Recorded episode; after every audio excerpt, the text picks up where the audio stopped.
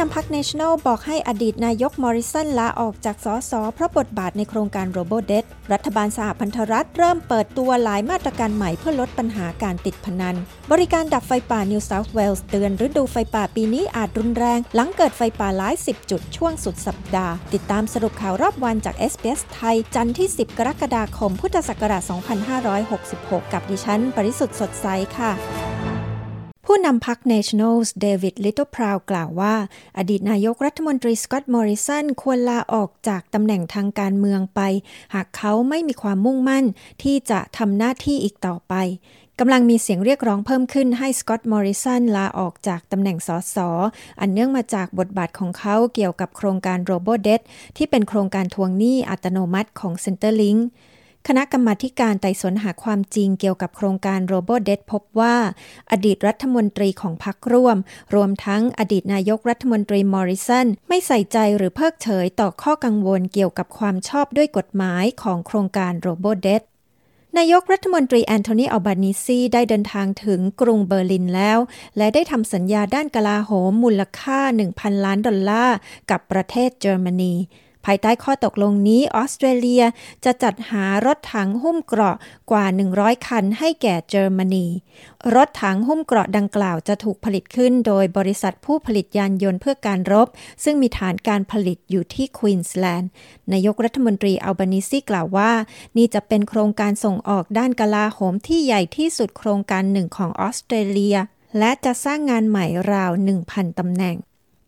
ที่เมืองไทยพิธาลิ้มเจริญรัตหัวหน้าพักก้าวไกล และแคนดิเดตนายกรัฐมนตรีเดินสายพบประชาชนอย่างต่อเนื่อง ก่อนถึงวันโหวตเลือกนายกรัฐมนตรีที่จะมีขึ้นในวันที่ 13 กรกฎาคม ท่ามกลางข่าวว่ากกตเตรียมพิจารณาเรื่องปมถือหุ้นสื่อ ที่อาจส่งผลให้ต้องพ้นการเป็นสส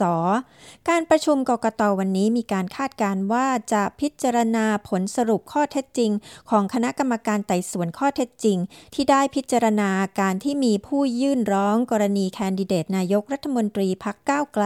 พิธาลิมเจริญรัตเข้าข่ายกระทำความผิดมาตรา 151 ของกฎหมายเลือกตั้งสสหรือไม่ เพราะรู้อยู่แล้วว่าไม่มีสิทธิ์ลงสมัครรับเลือกตั้งสส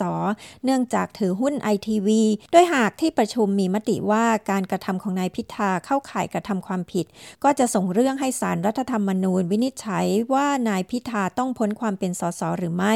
ซึ่งปกติแล้วสารรัฐธรรมนูญจะนัดประชุมประจำสัปดาห์ทุกวันพุธ ซึ่งตรงกับวันที่ 12 กรกฎาคมนี้ หากสารรัฐธรรมนูญรับวินิจฉัย และมีคำสั่งให้นายพิธาหยุดปฏิบัติหน้าที่สสไว้จนกว่าสารรัฐธรรมนูญจะมีคำวินิจฉัย ก็อาจส่งผลต่อการโหวตเลือกนายกรัฐมนตรีที่จะมีขึ้น 13 กรกฎาคมนี้ กลับมาที่ออสเตรเลียค่ะ บริษัทพนันออนไลน์จะต้องตรวจสอบตัวตนของผู้สมัครใช้บริการในทันที แทนที่จะทำภายใน 72 ชั่วโมงตามกฎปัจจุบัน โดยนี่เป็นหนึ่งในมาตรการใหม่ เพื่อลดอันตรายจากปัญหาการพนัน นอกจากนี้รัฐบาลได้ประกาศโครงการลงทะเบียน Bet Stop เพื่อให้ผู้มีปัญหาด้านการพนัน สามารถเลือกที่จะจำกัดตนเองไม่ให้เข้าถึงการพนันออนไลน์ได้ ประชาชนจะเริ่มลงทะเบียนกับ Bet Stop ได้ตั้งแต่ 21 สิงหาคมนี้เป็นต้นไป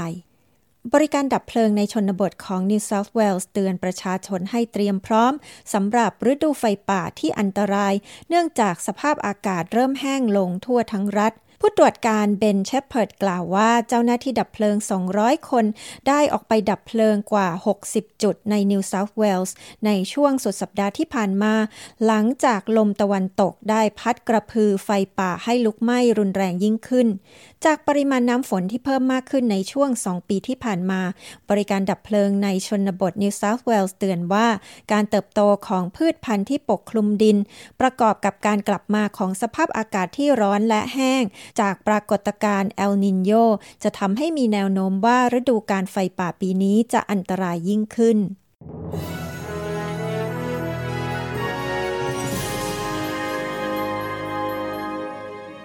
อัตราแลกเปลี่ยนเงินตราระหว่างประเทศในวันนี้ 1 ดอลลาร์สหรัฐแลกเป็นเงินไทยได้ 35 บาท 18 สตางค์ 1 ดอลลาร์ออสเตรเลียแลกเป็นเงินไทยได้ 23 บาท 46 สตางค์ และ 1 ดอลลาร์ออสเตรเลียแลกเป็นเงินดอลลาร์สหรัฐได้ 67 เซนต์ค่ะ พยากรณ์อากาศทั่วฟ้าออสเตรเลียในวันพรุ่งนี้อังคารที่ 11 กรกฎาคม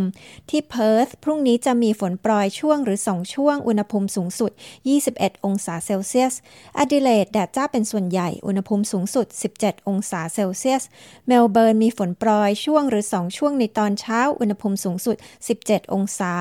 โฮบาร์ดฝนโปรยช่วงหรือ 2 ช่วง อุณหภูมิสูงสุด 13 องศา แคนเบราท้องฟ้ามีเมฆบางส่วน อุณหภูมิภูมิสูงสุด 14 องศา ซิดนีย์แดดจ้า อุณหภูมิสูงสุด 19 องศา บริสเบนแดดจ้า อุณหภูมิสูงสุด 23 องศา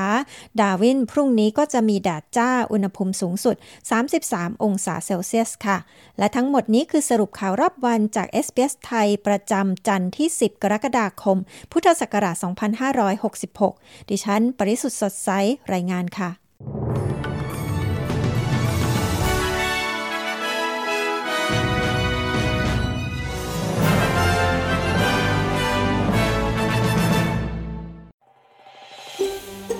การฟังเรื่องราวน่าสนใจแบบนี้อีกใช่ไหม ฟังได้ทาง Apple Podcast Google Podcast Spotify หรือที่อื่น ๆ ที่คุณฟัง podcast ของคุณ